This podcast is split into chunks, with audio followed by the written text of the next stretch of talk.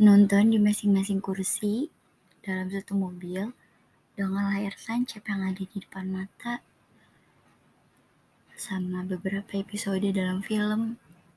Ternyata masih terasa banget ya nyamannya. Kalau takut tinggal ngumpet. Kalau dingin tinggal saling menghangatkan alias pegangan tangan. Kalau lapar tinggal makan. Inget gak kita foto dari Instagram. Terus sebelum datang ke tempatnya kita drive thru dulu.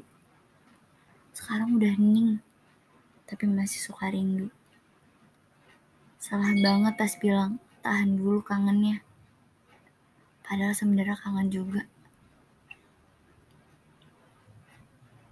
Malum namanya perempuan suka naif so gengsi.